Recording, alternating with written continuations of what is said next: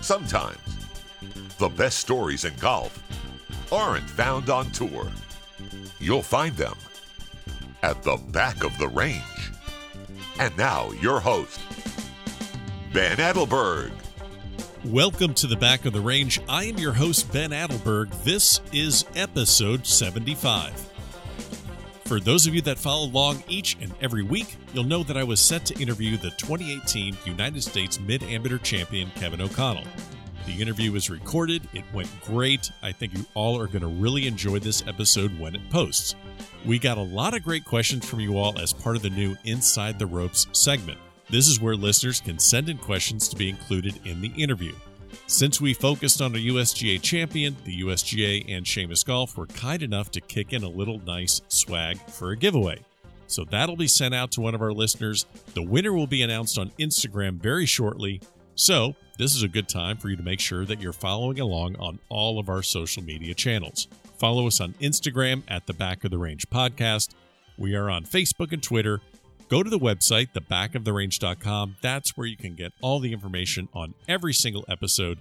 You can pull that up on your podcast provider. Make sure you catch up on all of these great episodes coming out.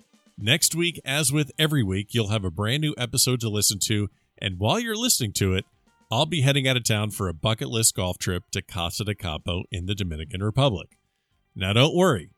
I'm not just going to be playing golf, drinking beer, and hanging out by the pool all day. I mean, don't get me wrong, that's that's what I'm going to be doing the most of, but I'm also going to be creating some video content which you will see some sneak peeks of on our social media channels. If you haven't been to Casa de Campo and are thinking of getting down there at some point, hopefully some of the videos and pictures that I'll be able to share might just push you in that direction. I've never been there myself. I'm very excited to get there, so stay tuned for that. Before we get into this week's episode, here are some updates on our friends and previous guests of the podcast that are heading to the national championship in Arkansas. There were six regionals. Four of them were won by teams that have been represented here at the back of the range. Clearly, the mojo is working, apparently. Oklahoma State won their regional. They're coming in as the clear favorite to go back to back. Stanford hosted a regional and won it, powered by Isaiah Salinda and Brandon Wu. Congrats to those guys. Texas just destroyed the field at their regional. Cole Hammer got co medalist. Illinois won their regional. Cal, even though they didn't win, it's nice to see that Collin Morikawa is going to cap off his senior season with a trip to Nationals. So, best of luck to everyone at Nationals. I'll be watching, and while I won't be there, the mojo will be activated for you all. So, along with the national championship, the U.S. four ball is set to start next week at Bandon Dunes. And since I'll be out of town, I wanted to make sure that I passed along best wishes to all the competitors. You know, we have a lot of friends that are there that were guests on the podcast.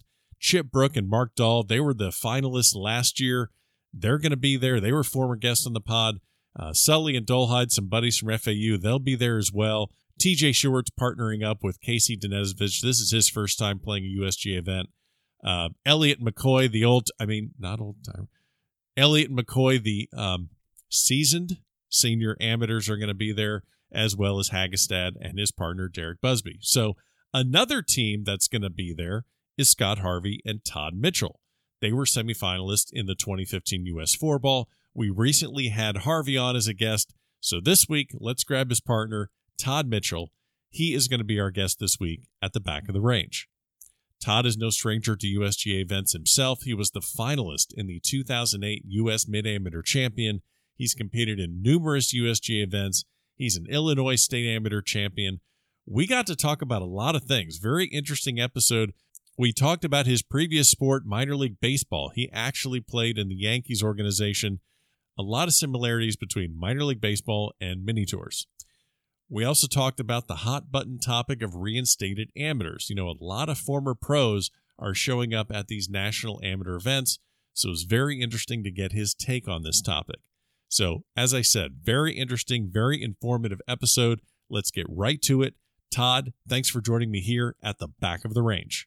Hey, thanks for having me. Absolutely. Well, we just talked to your buddy uh, Scott Harvey a few episodes back, and uh, well, you probably know better than anyone that he is just an absolute piece of work. we're going to definitely get into some Scott Harvey stories a little bit later in the episode. You are his uh, four ball partner for a lot of the U.S. four ball uh, tournaments. But uh, before we get into that, um, Illinois, what what's going on with your weather right now? Because I'm down in South Florida, which of course you know that's not making me popular with just about the entire country. But but w- what is going on in Illinois with your weather right now? Well, right now it's about 63. Um, it rained early this morning, rained yesterday, rained the day before. Um, we had six inches of rain last week. Um, at this point in time, the, the weather can fluctuate from uh, almost snow, it seems like this year, this year uh, to near 80 degrees and, and, and very warm. That's kind of a problem with trying to get a golf game ready to compete uh, at any sort of level. Forget about trying to just go hit some balls with the buddies and play a little golf, but you actually need to compete. We can dive into this actually right away. How do you, uh, being from an area in the country where the golf season is limited, do you have to kind of reboot your game every single year, so to speak, or how do you keep your game in, in working order to be able to compete? It's you know it's tough uh, early in the spring because a lot of the places that uh, we go like a couple weeks ago I was down in um, South Florida where yeah. you're at and it's warm and it wasn't uh, it was opposite of basically what we have here where everything's really soft coming out of winter and slow and down there it was extremely firm and fast. Um, so really, there is no preparation for course-like conditions. Um, we have, I guess, a warm, uh, a heated bay range. Okay, yeah. uh, the, the problem with that is in, in our area, it, has been open so long and they haven't really redone the balls. So it, it's really tough to, oh tough to God. get an idea. So basically we have to wait most of the time until some of the outside ranges open. I do have access. Uh, I'm close uh, with the Illinois State golf team and they have uh, a couple simulators inside so I can get in and use those. So that's kind of how it works, you know, play over the winter try to go somewhere, whether it's with a family or on a golf trip, you know, close to once a month just to get out of here. Right. Uh, and maybe, like you said, kind of reboot and, and just see how things are going. Uh, I'm just when you're picturing these old range balls, I'm thinking because I think we're both uh, early 40s, and I'm just thinking of like the old like Maxfli DDH or Molitors with a red stripe put on them with that have about maybe 12 dimples total on the golf ball and uh, actually, so so if that's what you're hitting, if that's what you're um, used to up there, uh, this is kind of a fun question, but I always like to ask when you get to a really posh course that has just amazing practice facilities and stacked Pro V1s on the range, do you still kind of feel like a kid in the candy store when you get to see practice facilities like that? Oh, absolutely. Okay, that because uh, I'm, I'm glad you said that because like for me, no matter how many clubs I've been to, no matter how many experiences I've had in tournaments, you come to one of those perfectly manicured range with just the the the pearly white Pro V ones that just say practice on them and just perfect grass everywhere and target greens. I, I, it's like I'm 13 again, and I just got yes. like the best baseball card ever out of a pack. It's like right, yeah it's funny you mentioned baseball. Um, I coach my son's baseball team, and this early in the spring, uh, we we use kind of last year's baseballs. Okay. And and so when we break out the new balls that we yes. bought over the winter, and we take batting practice for the first time, the boys are like, you know, over the moon. Eyes are lit they, up. They, they, yes, and that's exactly how you feel. You oh, know, yeah. they, they've got you know the balls are are you know n- brand new or new. Um, and you know they fly pretty much the exact same thing as the ball that you use on the course yeah and and it, it's just it's just fantastic what? i mean it, puts you in a good mood even before you hit a ball oh absolutely what's the i i know um you know i know you had a runner up at the us mid am in 2008 uh you know winning that would have got you to the masters obviously but um, you know, the practice facility at Augusta National is probably one of the best in the world. What is, can you remember what your best practice facility that you've encountered has been just to be on there like I, I just don't want to leave this place. As of right now it's 100% pine valley. Really? Oh yeah it's so good. I mean you, there's um, the space that they have just at the entire facility is is just vast. And I mean, you, you there's two sides of the range, and I mean, it's got to be 400 yards to the other end where the other guys are hitting. Um, they've got I don't even know how many different green practice greens and target greens from all different yardages. Uh, like you said, the grass is perfect. They have you know a fairway that's mown to the left side. It, it, it's perfect. It, it really is. It's perfect. So you've you've played Pine Valley, you've played the Crump Cup, but you know this is the the uh, collection of all the prominent mid amateurs in the country. And I know we've heard the name Pine Valley. Most people, obviously, listening have never been there. Uh, it's a very exclusive country club. It's it's you know it's basically it's Augusta National and Pine Valley go one two back and forth. It seems on everyone's list. When when was your first time there, and what was it like being not just at that club for the first time, but being surrounded by all these names like you know Nathan Smith and Gene Elliott and Mike McCoy and all the the big dogs of mid amateur golf, and it's your first time there. Um, forget about the course, but when you show up there, I mean, what's that like? I started playing national amateur stuff in 2007, so and I didn't play my first Crump Cup until probably 2012 or 13. Okay. So I had met most of them before you know, either at a mid am or am or some other um, event that we were playing in. Yeah. So the the field, you know, it wasn't. It's not like playing against you know Tiger Woods or Phil Mickelson or those sure. guys, you know, because you know uh, we've had conversations or, or played alongside one another, so it wasn't necessarily the the awe of playing with those guys in the same field. It was more excited to know that you were going to play the number one course in the world. Yeah. And see what it's about. And the, I guess, enthusiasm that you have for that outweighs everything else. You're just so excited to be there. Yeah. You just and you, you just don't want to leave that place, do you? You don't really leave there. I mean, you, you, oh yeah, you're on. You there's no reason to. Yeah, that's amazing. Yeah, that's uh, well, that's that's definitely on people's bucket list. Uh, I don't know. You got to beg, borrow, and steal to get into that joint. So, um, yeah, it's uh, it's the, the easiest time you're going to play. It's the first time. The easiest time you're going to play it is the first time. Okay. Because you don't you, because you don't quite know where everything's at yet. Okay. And and you know if you played a few times, then you'll see some guys uh, get into some spots that um, that they may never get out of. Okay. So, and, so the, so the less you know, the, the less you know is is the better, is what you're saying. Yep. The less you know and listen to your caddies, they're all pretty good there. Oh yeah. Well, um, I just didn't want to skip over the fact, you know, your your beginning in golf is is fascinating. You know, I've talked to a lot of amateurs, talked to professionals, and everyone has their different story. You're actually not the first one that has a baseball background. I did speak with Ryan Howson, who, you know, played on the Nike Tour in the '90s. He played uh, uh, college baseball at the University of North Carolina. But uh, you know, you played college baseball too at Illinois State. You know, all Missouri Valley Conference shortstop, and you actually p- played professionally for a little while in the Yankees organization. I love talking to these mini tour guys about, hey, tell me the tell me the brutal travel, the brutal hotel rooms, the brutal food, and how you just navigate yourself around the country. Uh, you don't have that story as far as golf goes, but I'm sure you have that story as far as baseball goes. Because absolutely, because you're you're playing Class A ball in Staten Island. Um, I, am guessing it's not uh, it's not four star hotels and uh, and seafood buffets, right?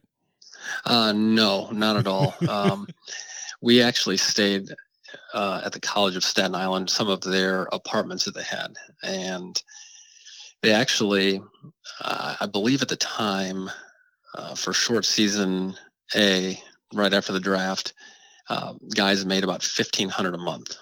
Well, they, and living in New York, they actually bumped that up. They the, the team was in Oneonta, New York, and upstate, kind of by Cooperstown. Okay. And then my, my first year uh, was also the first year in Staten Island. So we played at the College of Staten Island, you know, with um, makeshift stands, and we, we were very well supported. And now they've got, you know, uh, an unbelievable stadium that overlooks um, kind of the Statue of Liberty is in the background, right, Freedom right. Towers are in the background. So I mean, it's eh, it's completely different now than what it was. But we stayed. They bumped us up to two thousand a month. That that was what we got. You know, obviously after taxes, it, it was lower than that. Right. We stayed in the bottom, in basically the basement of a, a complex and we had literally concrete floors Oh, and and our, our, beds didn't even have like a box spring it just had a spring a spring and a mattress they were not good conditions okay. it, it was almost better to get to some of the hotels that we stayed in I, I'm just yeah. This this sounds like squalor. Like this sounds like it would be a place that just is not fit to live. Like I can't believe you just didn't say like yeah that we shared it with rats. I mean just that didn't. I don't remember seeing any. I'm sure there were some there. Oh, um, but we you know we didn't have cable. So i i um, actually my parents i believe drove my car out um, to new york and left it with me. So i had something. When they did that they brought like uh, a small tv and Sure. back then it was like a vhs player oh you yeah. know? So we my two roommates and i would sit there. And i remember we watched rush hour over and over and over again you know we didn't have anything else to watch uh, and a couple other movies and that was pretty much it Okay. yeah yeah All right. Uh, we didn't spend a whole lot of time there Yeah. Uh huh. Well, baseball sounds glamorous. Uh, yes it's great and and then uh, outside of that you know you've got nine ten hour bus trips with uh, sometimes a guy sitting directly next to you so uh, you know overnight it's tough to sleep Sure. um, yeah, you know, nobody's ever quiet until you know very very early in the morning. Yeah, and then you got to go. Then you got to go play, do your job, and and you're trying to figure out how am I going to do something to get me up the ranks and get out of here. So, so you pretty much, I guess, you know, you didn't have a, a very long professional baseball career, but you know, you played a couple of years. You, then you start, you know, getting into the to the workforce and then picking up golf. When did, um, I know you didn't play golf in college, but you know, when did golf kind of get kind of on your radar and something that you like competing in? My dad was a golfer. He played in a lot of the state events, and Sure. and I think he's even played in a couple um, senior AMs. He got me started really young. You know, we, we've got old beta tapes. You know, most of the people wouldn't have any idea what that is. I, I We've got uh, old old beta tapes of of me hitting golf balls when I was like three years old. So I was introduced to the game at a very early age, um, and then continued to play in some kind of local tournaments just during the summer. You know, in between baseball and you know basketball, whatever else was going on at the time. Um, then I played some junior stuff, but you know, back when I was in high school, uh, everything was, uh, you know, the summers were dedicated to baseball. But the AJGA isn't what it is now, right, or it right. wasn't what it is now. Um, so it was, I think it was just kind of getting popular at that time. It wasn't the vehicle to college that it is now. And you know, baseball, golf, two completely different swings. You just it's hard to do both well at the same time. Uh, yeah, it's uh, you know there are some similarities, um, but for the most part, the movement patterns are uh, uh, are quite a bit different. Yeah. I mean, you you can do both, but you're just not gonna. Yeah, there's at some point if you're. If you're It, it's hard to excel at both. Exa- Yes. Exactly. Yeah. So you know, you get into, uh, you know, I guess you get into the workforce. I know you're insurance uh, sales, and you, you you're playing in state ams. I think you're you're started kind of at the turn, you know, around 2000 2001, starting to get into, you know, playing competitively. A lot of people that play high level amateur golf, you know, you may see the job titles like real estate or financial advisor or wealth management or insurance, which is the field you're in. Uh, Yep. Could be 100% off base, but I'm just curious. Did you select your career based on, in small part, the amount of time it would allow you to devote to your golf, or was it just something that you kind of fell into? It, it was kind of um, family driven. Okay.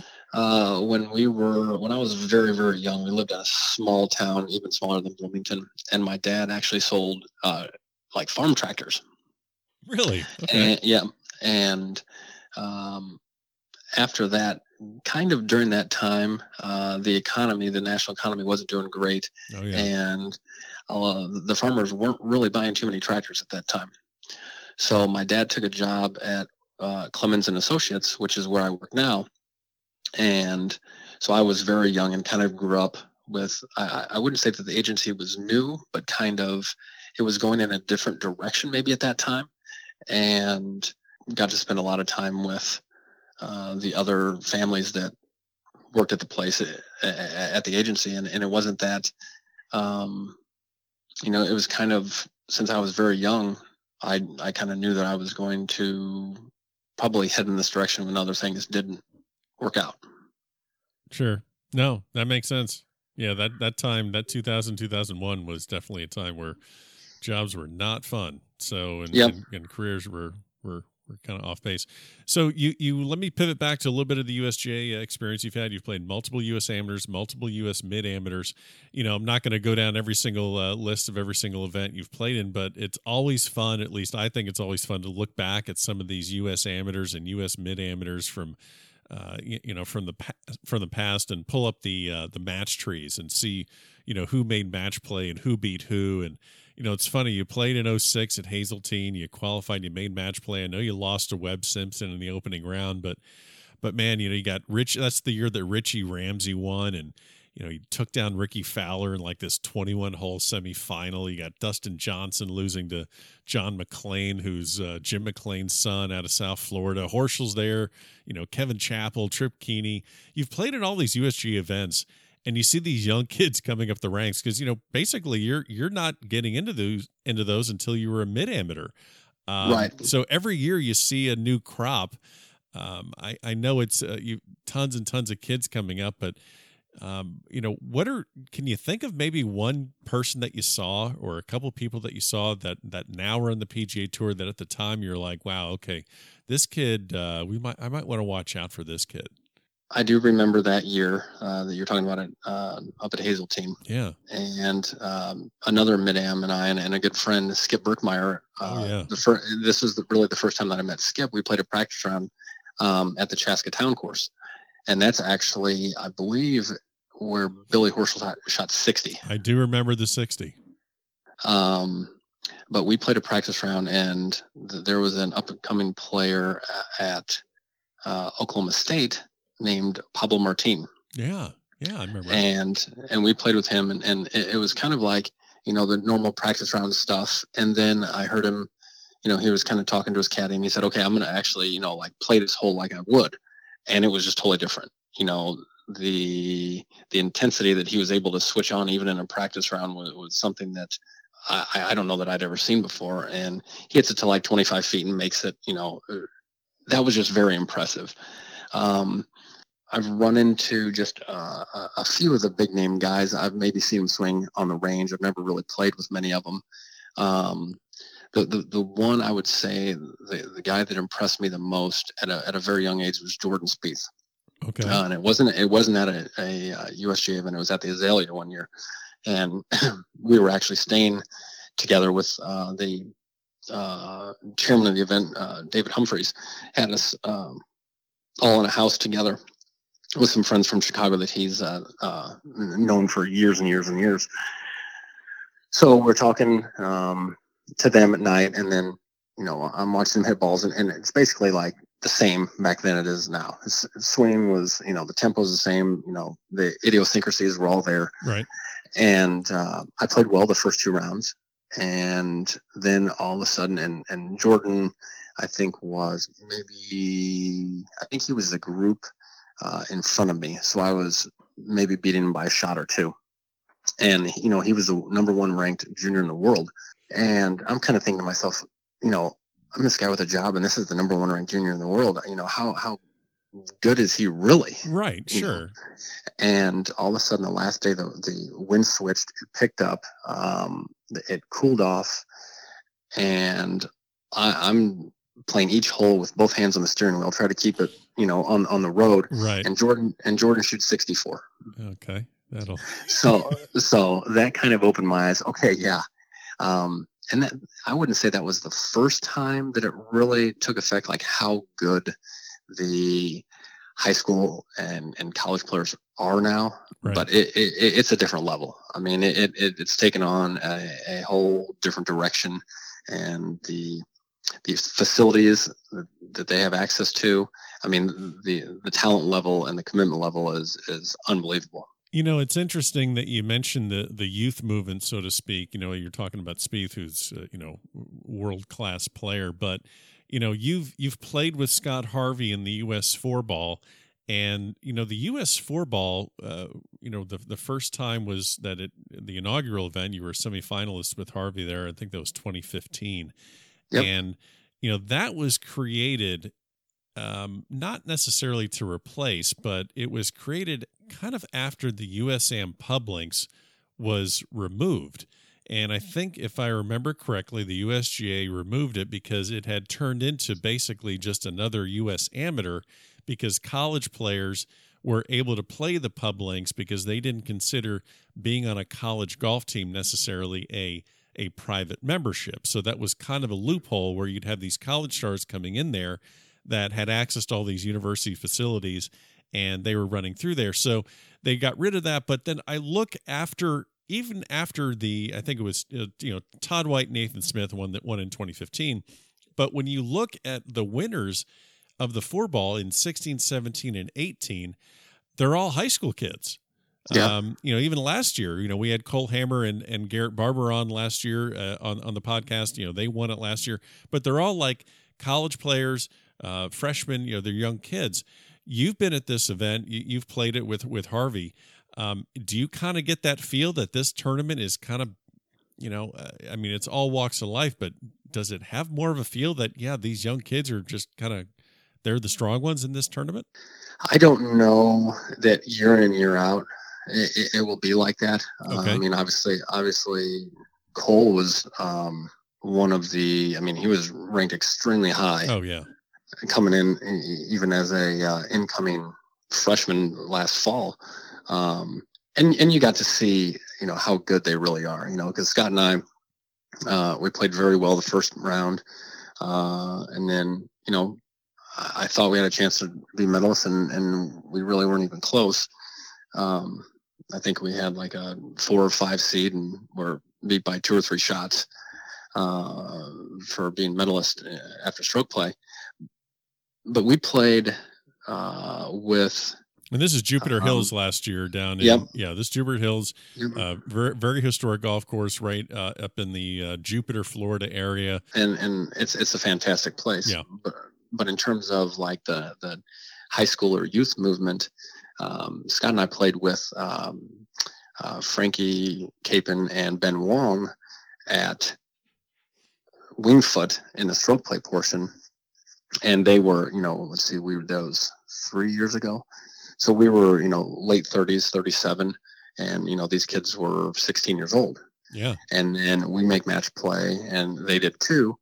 And the first round we play is against um, uh, Shigeki Maruyama's son and they were like they were like 15 oh god. So so their ages together don't equal one of us you know? Um, and then fast forward one year at pinehurst and frankie and ben win. Of course yeah. And i'm not sure that every year we'll have a high school team winning but there there are going to be some some teams that play in the four ball that uh, are multiple teams that are high school kids that are um, extremely talented that will definitely compete year in and year out. I don't know that every year that somebody will win like that, but because there's a lot of really good mid-ams and, and other college players that aren't playing in the NCAA's that that have a great chance of winning as well. Yeah, no, absolutely. Um, you meant, you know, we were talking about Harvey. Uh, you guys kind of got put together or, or met. You know, Harvey's from North Carolina. You're from Illinois. I think you guys met around 2010 at the at the USGA State Team Championships. What um, you know, what makes your partnership? Um, and we can speak to. I mean, we can go down a, a, rabbit hole of questions about four ball and how do partners get along. But uh, you know, what's what are some of the strengths? What are some of the things you got to kind of stay away from? But what are some of the things that make your team work? Other than you know, everyone can play at that level, but what makes your team work? You think? I think what makes uh, so so I guess successful. You can um, say successful. You you made you made semis at, you made semis at the U.S. four ball. We can we can safely say that you guys are successful. You know, and and because of my uh, my ranking, we have to qualify if we don't make it to the semis every year, and and uh, so and we've had to qualify. I think this is our fifth one. We've had to qualify four times um, at, at all different spots. So we've been successful that way. Sure. Um, we've had really good rounds and played really good matches there. Um, so I, I, think one, we have a very we, we, tend to grind it out very well when things or conditions aren't the greatest or we're not playing the greatest. Uh, we tend to get as much out of that round as possible. Um, but I, I think it's not. I don't know that we view how to play the same way, um, we kind of let each other do what they do. And you know, if they have, if we have a question or we need to discuss something, then we do it. If not, you know, just go play. Sure. And we, you know, we kind of stay out of each other's way. You know, and then we have a lot of fun on the course. You know, there's, you know, uh, during a four and a half or five hour round, there's a lot of downtime, and we joke around. We tell stories. You know, we, you know, just conversations. Uh, I mean, we, we laugh a lot, and you know, we just have a good time. We, I think we really just enjoy uh, being out there and playing four ball. So it sounds to me also it's like you kind of take on the role of you're you're the caddy for for Scott Harvey and he's the caddy for for Todd for Todd Mitchell and trying to trying to keep each other light and not talk about golf for five hours, um, and and try and keep your minds occupied on other things. Um, I mean, is that pretty much a safe way to say it right there?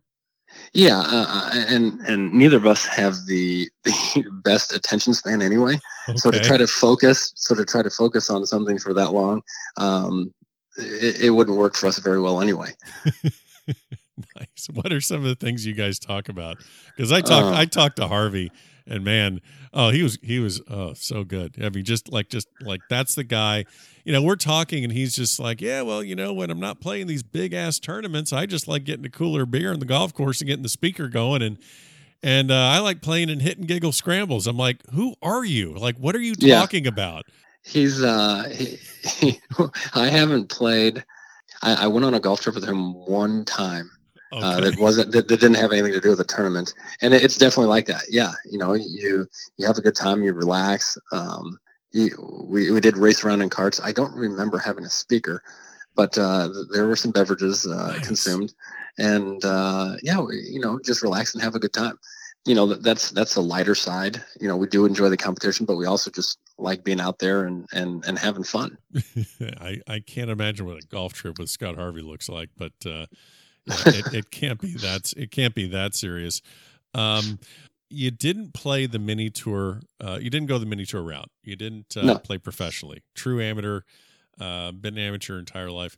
I I think if I remember correctly, uh, at I think either last year's U.S. Mid Am or, or one of the previous ones, they actually looked at the field and saw that maybe the number was 30%, 40%. I can't remember exactly, but it was a pretty substantial number of the competitors at the US Mid Am that had been professionals previously. Yep. So I know it's kind of a, a I, I guess it could be like a hot button topic and could be debated for, for hours and hours. But um, do you have thoughts on having reinstated amateurs playing at such a such prestigious amateur events with things like U.S. Open and Masters exemptions on the other end? Uh, I, I, definitely think this is a hot button topic. Um, depending on who you talk to, they they sure. would have um, either the same opinion of mine or possibly even the opposite. You know, I, I'm I'm friends with guys that have good careers uh, on tour. They may not have lasted long, but they've played in you know several uh, for several years on either the PGA Tour or the Web Tour. Um, that for one reason or another are now reinstated. Um, it's nothing, you know. I don't have anything against the guys. Right. it's not it. an individual um, thing. It's just more the, the the the it's the rule itself. I mean, the rules are the right. rules. So right. And I and I don't have the answers of um, when is enough enough? When can't you become reinstated, or when uh, does a reinstatement last longer than a year, or two years, or anything like that? Um, I think that the, the biggest one that has kind of really sparked this entire topic would be with uh, John Peterson, what he has done the last year, right, right, where he basically said, "I'm I'm going to give this one last chance, and if this doesn't work, I'm done. I'm retiring. You know, I'm going to go sell houses or or whatever." And then all of a sudden now he's said that he's not retired anymore. So, um, but a guy like John Peterson, who has competed basically almost every year, maybe the year after he got out of college, um, and played on the tour with, I, you know, maybe not the highest level of success, but he definitely was close to winning. I, I don't know if he won or not, but I know a few times he was close to winning made a ton of money. You know that that's it. That that's at that point in time you have decided that you're you are a professional, and if you choose that, then why wait? You know, a couple years and then go ahead and, and compete against you know mid ams or amateurs or whatever? His his thing i'm sure was oh well now i can you know i can play in the us open as an amateur. I can play in the i can win the mid am and go play at augusta. Right. Those those type of things. But i think to be fair to the other people and even guys that you know have played on let's say mini tours for five or six years or whatever and thought about it and you know tried to get to the web tour tried to do these things you know what i'm not sure that that they have made a complete career move. You know, were they dedicated in trying to get there? Yes, but playing on the PGA or Web Tour is a lot different than playing on, uh, you know, the Hooters Tour. Of course, yeah. So uh, I, I think at that point, you know, if you've played on one, you know, the European Tour, the Asian Tour, or Web Tour, PGA Tour, that sort of thing, and and and you've been out there for a long time, uh, I think the waiting period has to be long enough where you have to make a difficult decision. I completely agree. And I've actually talked to people and, and kicked around the idea of saying, okay, you know, if you if you want to get your status back before the age of 20 or if you want to get your amateur status back and you do it before the age of 25, I really don't have a problem with that either because, you know, hey, you you played in college or you you, you gave it a run and, you know, if you really don't find too much success by the age of 25 and you just shut it down and get your amateur status back, I don't see a real big problem with that. Um, I, I kind of think back to, you know, like you, you have a guy that's worked his whole career and he, and he finds his way into a U.S. mid am. It's his first time. It's a dream for him. And, and he navigates his way somehow through stroke play. And oh my God, he's into match play and he's got the dream of hey if i can just get on a run here and win six matches and get to the final and i got a shot to play a play 36 holes against another guy to you know to have a chance to play in the masters what a dream that would be. And you know it, it just all depends but you know what if you get into that match and you're in the round of 64 and and you're playing against a guy that has six seven eight nine years of of professional experience behind him? And uh, that's that i don't know that just it just doesn't feel right i guess.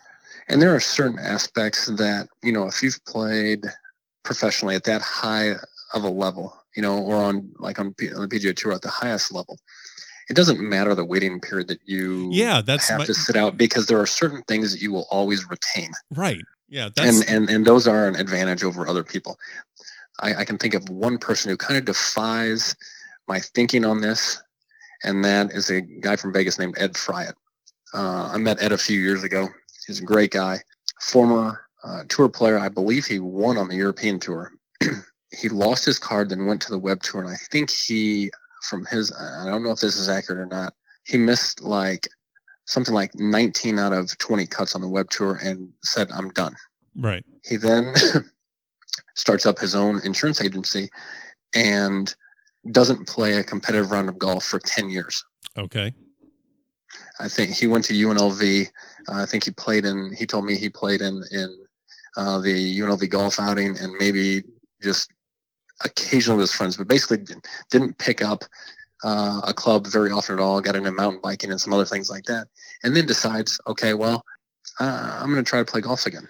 You know, I think that that type of situation is completely different than a lot of these others. He waited 10 years yeah. You know, it's, it's not just like, oh, well, you know, I, I, I didn't really make it on tour or I'm not having the success that I, that I want to on either the web or the PGA tour or European tour or wherever. Uh, I'm just going to wait a couple years, get my reinstate and then, and then keep playing. Well, I, I, I don't. It's, it's, definitely a case by case basis. You're 100 percent right. I mean, you know, I'm looking at Ed Fryatt's information now. I mean, this guy's played in the U.S. Open in '97. You know, he had you know four wins on the Asian Tour. He won a he won a nationwide tour event. He won it in 1999. But it can be debated and discussed. It, I think the real issue is what you know would you see all of these reinstated amateurs that used to be professionals would they all enter the US mid amateur knowing that there was some sort of a rule that would immediately disqualify them from getting the master's invite? That would be fascinating to see if that was put into place.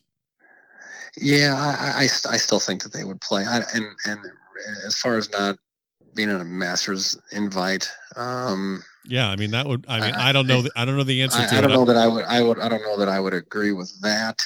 Um, but I think the USGA has to make a decision and kind of let everybody know, hey, this is our decision. Right. You know, th- these are the parameters, but nobody knows.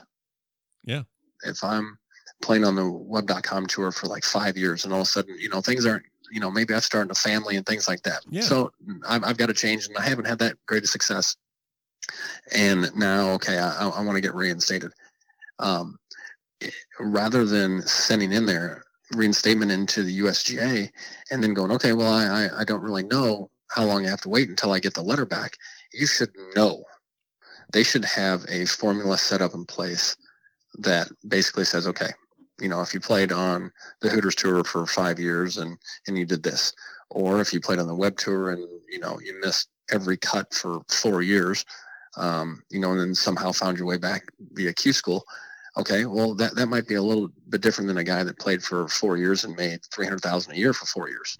It's a very it'll be uh, debated and discussed probably for for quite a long time and and yeah and I, and I try to come at it from both sides you know obviously I was never a professional uh, and, and, but I think there is a, a, level of fairness to both sides no, you're, you're 100% right. Yeah, it's something that needs to be really looked at. Um, figure out a direction that needs to go in. That way, it's fair to the to the amateurs that never turn pro, and then also something that allows former professionals that didn't find success a place to play and to compete because that's you know we, we want to keep golf as as open and as inclusive as possible. 100% agree. Yeah. So let me ask you this question because i want to i want to tie back.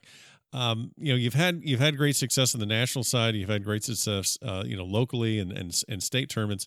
You you play a lot of chicago district golf association events. How how important is it for the state events you know you're at the kind of the top of the chain. You've won multiple mid amateurs. You've won illinois state amateur events. Um, you know how important is that association in keeping your competitive you know keeping the competitive juices going while you prepare for for national events? I think i think they are very important um, in terms of you know most of the events are kind of in a different or at a different time than than some of the national events you know i know that as much as i'd like to i'm not going to qualify for the usam every year our state am is uh, it used to be at the time that the uh, USAM is now, and they moved it up a couple of weeks. So that's that's always a really good preparer for years that you, you do make the uh, USAM. You know, they they do as good a job as they can at getting the golf course, you know, to tournament conditions. Um, you know, like a, a USGA level. Sure. Uh, and so some years they're able to do that. It, a lot of it depends on the weather. Some years they're able to do that uh, very closely, and other years, you know, it's it's just a little different. But um, yeah, I, would say they're they're very important, more so than anything else. Uh, you know, over the years, I've got friends that I see at state events just like I do at uh, national events, and it's it's a good time to catch up with them and see them and, and, and really enjoy it. What um, you know, I, I've seen some of the numbers decline in some of the uh, golf associations down here in Florida. You know, everyone's busy, everyone has things going on with kids and things like that. But um, are there? Do you find that the numbers kind of have have kind of cut down or, or, or fallen off in the in the last several years? And you know, what are maybe some of your thoughts about like let's say you know the guy listening to this podcast or, or the the woman listening to this podcast that you know maybe they they they shoot 77 or 78 consistently. Maybe they'll throw in a 73 every once in a while but then also throw in an 81 or an 82 every once in a while. And maybe they can't compete day in and day out against Todd Mitchell or you know guys at that level like yourself. Um, you know what are what are some of the things that we can do that golf can do to make it more inclusive to maybe the higher handicappers to play competitively you know there are some national events like I, I, believe the Golf Channel or Golf Week has or the GC Am Tour, yeah, um, stuff like that. Um, a lot of times, the the biggest event that uh, for a lot of guys is like their member guest or their club championship or something like that, playing against guys that are their same handicap levels. You know, so if you're so if you're a guy that's let's say just a, a 15 handicapper, and there's another guy that's a 13 and a another guy that's a 16. Well, is is it better to go out and everybody gets a shot on their 13 holes or 15 holes or 16 holes or, or tee it up and we're just going to go play and there's no strokes? Um, I think I think that could be an, uh, an interesting way to go about it. Uh, and a lot of times that happens, uh, like at your member guest events or your club championships. Um, I think that's a great way to do it. I don't know that the state level, um, just because of time and effort sure. and the cost at, at, at, putting on a tournament. Uh, I don't know. I, I, know we have some like one day events that uh, like four ball events that you can do. Right. Uh, that, that have different handicap divisions and things like that. A lot of times the best way to do it is just have a great group of, of friends that, that like to gamble and, and go out there and, and throw the line. And, you know, a lot of times that's, that's better than, you know, traveling a couple hours and going to play at a, a place that maybe you're not familiar with. And, um, you know, there's a lot to be said about competing against friends. Absolutely. Yeah. I, I think everyone likes, you know, putting a couple bucks in and having a couple beers afterwards and getting after it. Uh, yep. let, let me get you out of here with just a, a, one or two more quick questions. What is on your bucket list as far as uh, golf travel? You know, I would love giving all of our listeners ideas on places to go. You know, I took a trip last year at uh, at, at Cabot Links up in Nova Scotia, which was incredible. Um, I have a couple trips coming up. I know everyone is kind of maybe getting their calendars together for the summer, getting their buddies on the same page. What are some of the places you've been to or what are some of the places that are on your list? You know as someone that's played as you said you've played pine valley you've played some of the bigger cl- clubs in the country. Um, is there anything left on your list? Oh yeah absolutely. Um, i've been over to scotland once but it, it was you know 15 or 16 years ago. And uh, you know played pretty much all the ones that you've heard of troon and carnoustie and, and yep. um, Turnberry on that side. And the, the one thing that I, I did not do is, is we had to go into the draw uh, to get it to at St. Andrews, and that would have been in the morning. And there was no guarantees of whether you were going to get in the draw or not. Yeah. And that afternoon, we were able to play at a place that's called King's Kingsbarns, and that was already set in stone. Yep. And I heard that it was really good. And because of that, I did not put my name in the draw at St. Andrews and just went over and played Kingsbarns and really enjoyed it. Well, everybody from our group that put their name in the oh, into the no. draw ended up being able to play early at St. Andrews and got to play both places. So I've never played St. Andrews. So I'd like to get over there and be able to play at St. Andrews. And I'd really like to to take a trip over to Ireland. Um, I've heard unbelievable things about Ireland. Uh, I've said we on the way to Scotland, we stopped in Dublin for like six hours as a layover and we get to go to uh, some of the pubs and take a tour of a castle and things like that. But I've never played over there, so and I, I, I would be, I've heard just amazing things for that. So I, would like to take a trip over there. Whether or not that's going to happen, uh, you know, I, I, think ultimate bucket list would be Australia. That's a long flight. I, I yeah, like that's a long flight. You got to talk yourself into that one. That's a tough one. Right but you know, playing some of those places that you see on TV, and and I, I think that would be the ultimate bucket list in terms of in, in the states. Uh, I've never played Cypress. I'd like to play Cypress. Uh, obviously, Augusta. I've never been there, uh, but those are two things that you know most likely won't ever play at those places. It'll just be, you know, something that might be a hope and a dream one day. Sure. Yeah. Uh, final one to get you out of here. We have a lot of amateurs, like I said, listen to the podcast. They're always looking for different ways to trim a couple shots off of their handicap, maybe get ready for a member guest, get ready for a club championship. You know, you have limited time with your with your career. You got the family. You have a busy tournament schedule.